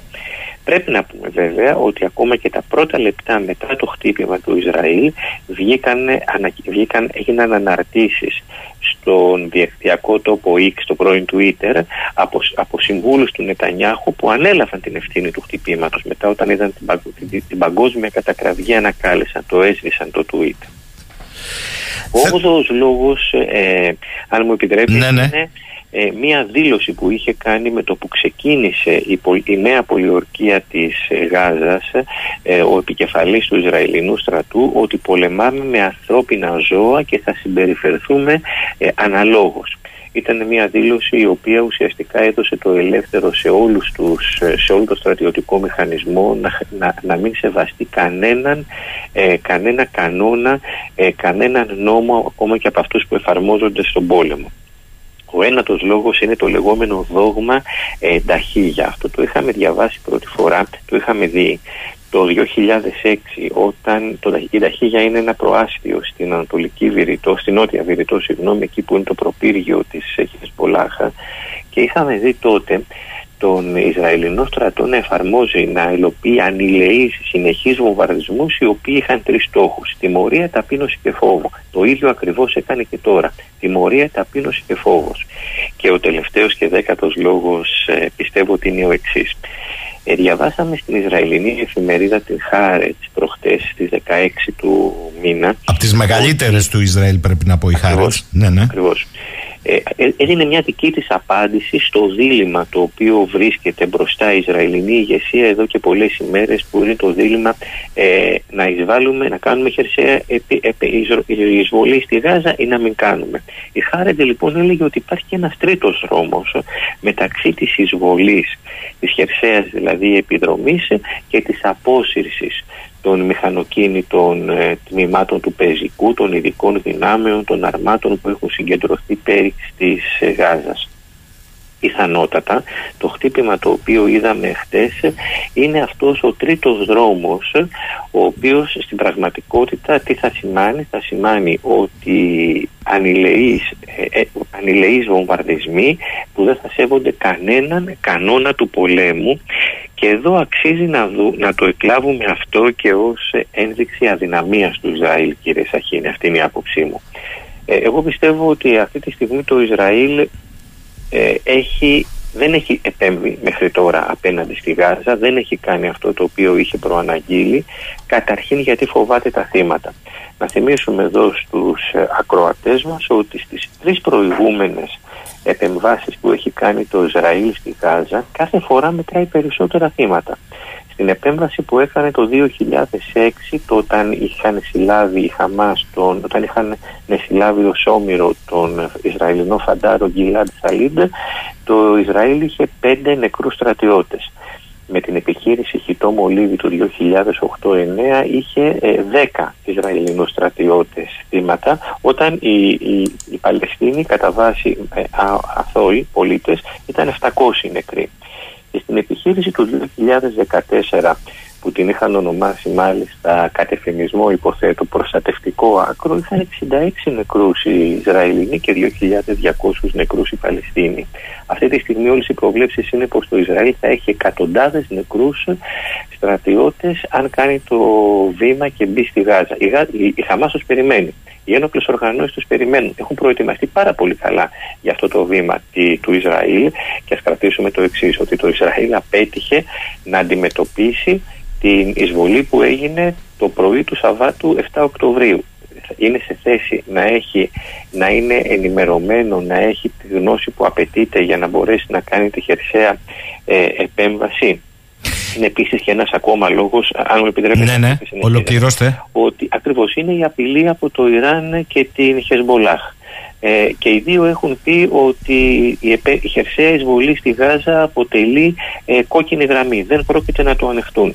Η Χεσμολάχ έχει 150.000 πυράβλους, η, η Χεσμολάχ έχει 100.000 άντρες και καταλαβαίνουμε πάρα πολύ καλά ότι πόσοι θα απαιτηθούν ε, από αυτήν την επιστράτευση που έκανε το, το, το, το Ισραήλ ε, που μάζεψε 300.000, 360.000 εφέδρους, πόσοι θα απαιτηθούν να πάνε στα βόρεια σύνορά του με το Λίβανο ε, εάν ε, υλοποιηθεί αυτή η απειλή του Ιράν και της Χεσμολάχ ε, που δεν είναι από, αυτές, από αυτούς τους φορείς το κράτος του Ιράν και η οργάνωση Χεσμολάχ οι, οποίες, οι οποίοι εξαπολύουν απειλές στον αέρα. Στο παρελθόν έχει φανεί όχι μόνο την ετοιμοπόλεμη Χεσμολάχ και αυτό το είδαμε και στη Συρία, το είδαμε και στον πόλεμο του 2006 των 33 ημερών στο Λίβανο. Να σας θυμίσω εδώ ότι ε, πολλοί λένε, έχει γραφτεί κάτι επανάληψη, πως και η αποτελεσματικότητα των Χούθη στην, ε, στην Ιεμένη, στην εκπαίδευση από τη Χεσμολάχ οφείλεται, άρα θα τα βρουν πάρα πολύ σκούρα. Ε, αυτοί πιστεύω ότι είναι οι λογοι ε, οι σημαντικότεροι λόγοι για τους οποίους έχει, είναι πολύ Αντίλογος τώρα με αντε, αντε, αντιεπιχειρήματα εδώ πέρα και από ακροατές. Πρώτο ζήτημα, με βάση το τελευταίο που είπατε, λέει ο Νικόλας. Το θέμα είναι πως το Ιράν και η Χεσμολάχ απειλούσαν με επέμβαση αν το Ισραήλ στείλει πεζικό στη Γάζα. Μήπως τώρα καταφέρνει το ίδιο αποτέλεσμα το Ισραήλ με μια τζνταμ. Όλοι έχουν επιδοθεί στο ποιος θα κάνει την πιο καταδικαστική δήλωση και τελικά μπορεί να σταματήσει αυτό με κάποιο τρόπο; Και αν ναι, με ποιο; Και το άλλο αντεπιχείρημα. Έχει λόγο να χάσει το όποιο στη Δύση ηθικό πλεονέκτημα από την έναρξη 7 Οκτωβρίου με την άγρια επίθεση της Χαμάς με εκατοντάδες και αθώους άμαχους, νεκρούς και τραυματίες και απαχθέντες να το χάσει με ένα τέτοιο χτύπημα όταν έρχεται ο Μπάιντεν στην περιοχή; Ε, ο Μπάιντεν καταρχήν πρέπει να πούμε ότι έχει ήδη εκφράσει την, ε, ε, τη συμπαράστασή του απέναντι στο Ισραήλ και έρχεται στο Ισραήλ, έχει ήδη φτάσει, έχει πάει στο Ισραήλ, μένει να δούμε και τις ανακοινώσεις που θα γίνουν για δύο λόγους. Ο πρώτος λόγος είναι να συνεχίσει την πολιτική ε, υποστήριξης απέναντι στο Ισραήλ. Και αυτό άμα θέλετε είναι και που έχει εξοργήσει και όλους τους Άραβες και όχι μόνο και σε άλλες χώρες εκτός ε, της Μέης Ανατολής. Ε, που έχουν από χτες διαδηλώνουν, από χτες το βράδυ έχουν γίνει τεράστιες διαδηλώσεις σε πολλές χώρες ενάντια όχι μόνο στις πρεσβείες του Ισραήλ αλλά και στις πρεσβείες των Ηνωμένων Πολιτειών εξαιτίας της συμπαράστασης των ΗΠΑ απέναντι στο Ισραήλ. Ο δεύτερος λόγος της επίσκεψης του ε, του Biden είναι η προκειμένου να βάλει ορισμένα όρια στην ε, επιθετικότητα του Ισραήλ. Καταρχήν εδώ πέρα υπάρχει ένα άμεσο υλικό συμφέρον του, του, των Ηνωμένων Πολιτειών που από ό,τι φαίνεται το Ισραήλ δεν φαίνεται να δίνει καμία σημασία. Ε, και αυτό σχετίζεται με τους ομήρους. Ε, με βάση ε, πληροφορίες οι οποίες δεν είναι και 1000% ελεγμένες, μιλάμε για 200 ε, ομήρους που κρατάει η Χαμάς και άλλους 50 που κρατούν άλλες παλαιστινιακές οργανώσεις. Εξ αρχής με το σχέδιο του Ισραήλ υπήρχε μία αντίφαση. Αν γίνει χερσαία επέμβαση, ε, πάμε να μιλάμε για διάσωση, για ανταλλαγή των ομήρων. Η πρόταση των Παλαιστινιακών οργανώσεων ήταν καθαρή. Σας δίνουμε πίσω του 250 και, μας, και απελευθερώνεται από τις φυλακές 6.000 Παλαιστίνιους που κρατούνται μόνο και μόνο γιατί αντιστάθηκαν, κατά αναλογία του τι είχε γίνει το 2006 με την απελευθέρωση του Γκυλάντ Σαλίντ, του στρατιώτη του Ισραηλινού, όταν το Ισραήλ είχε απελευθερώσει χίλιους στρατιώτες. Αν γίνει λοιπόν χερσαία επέμβαση, είναι εμφανές ότι η, τύχη αυτών των ομήρων ε, θα είναι στον αέρα, θα είναι άγνωστη. Οι Ηνωμένες Πολιτείες δεν έχουν κανένα λόγο να χάσουν Αμερικανούς πολίτες και να βρεθεί ο Μπάιντεν αντιμέτωπος με μια σφοδρότατη κριτική που ήδη έχει αρχίσει και ξεδιπλώνεται εντός των Ηνωμένων Πολιτειών από τους συγγενείς των ε, όσων κρατούνται όμοιροι.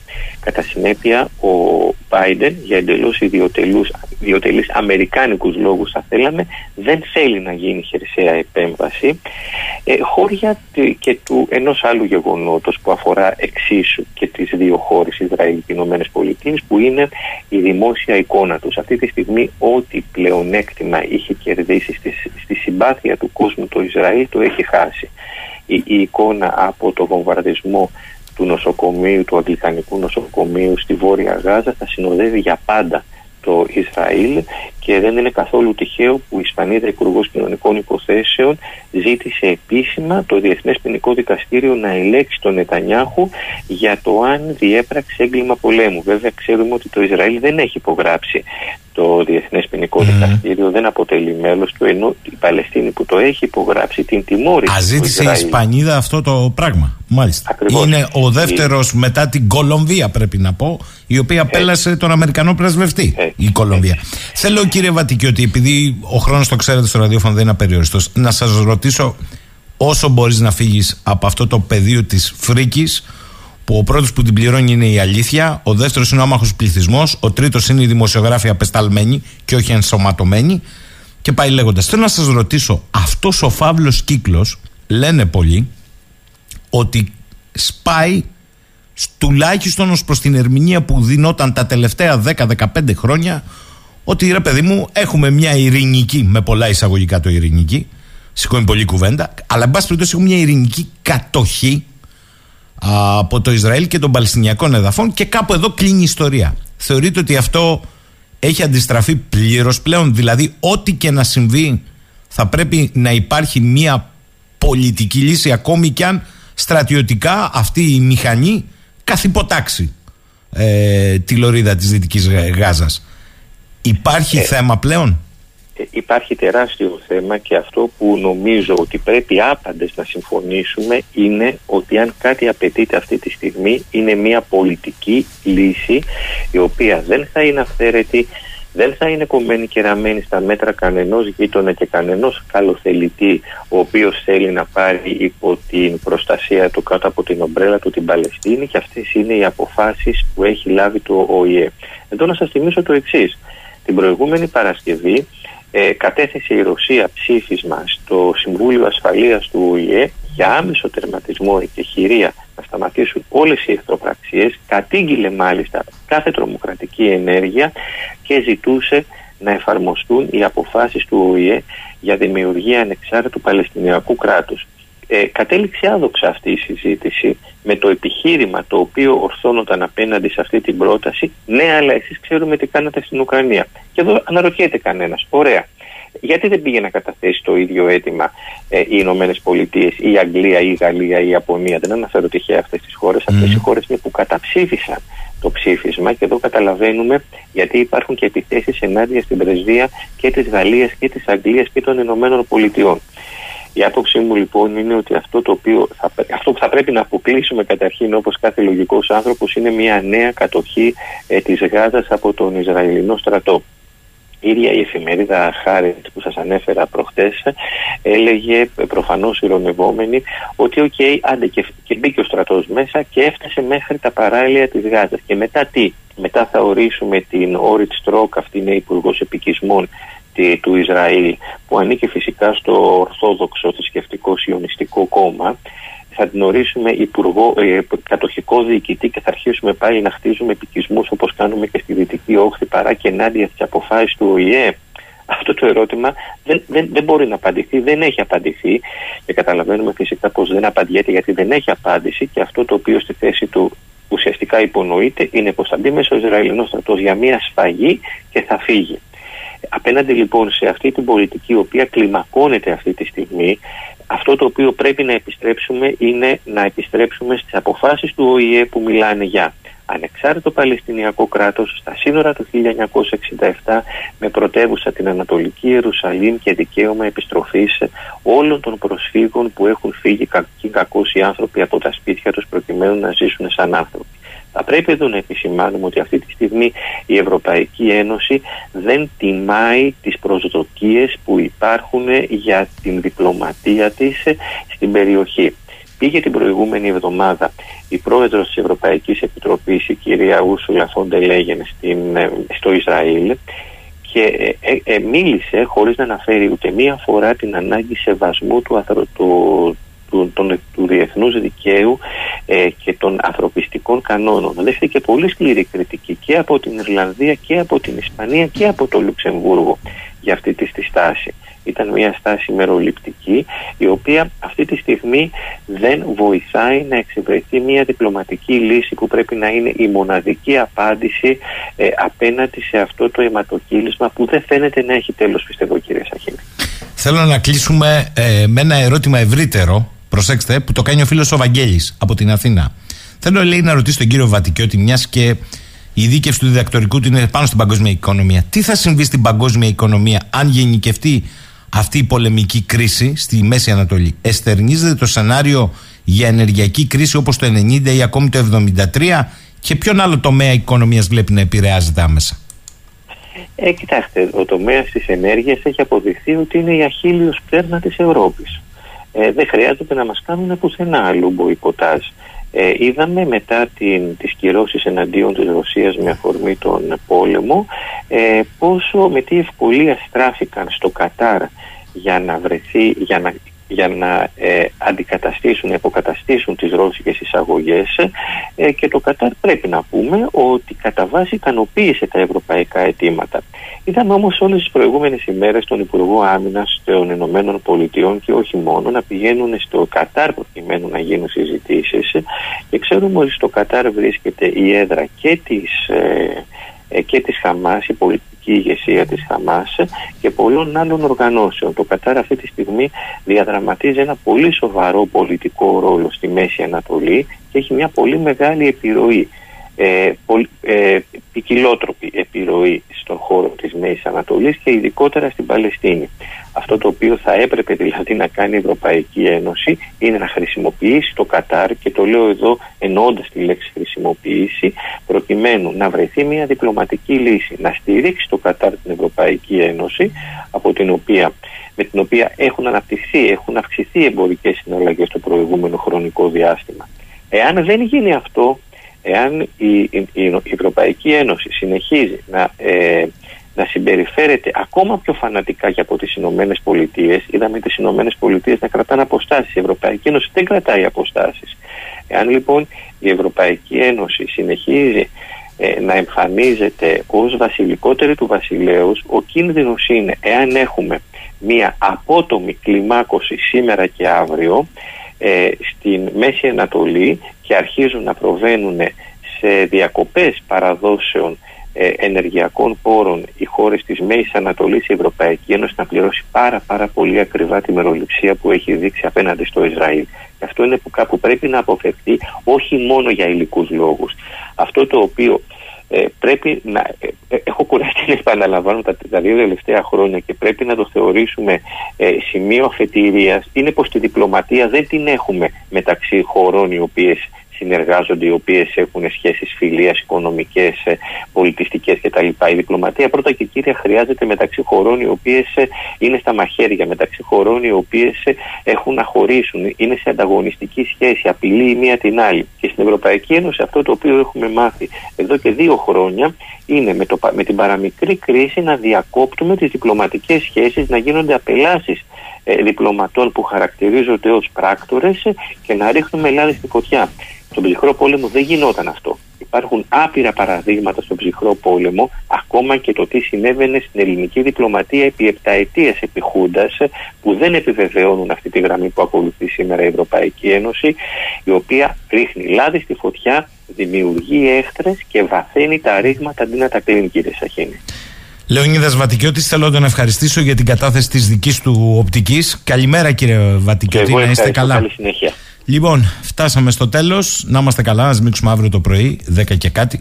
Να δούμε τι διάλεξε για επίλογο Νίκος. Καλημέρα σε όλες και όλους.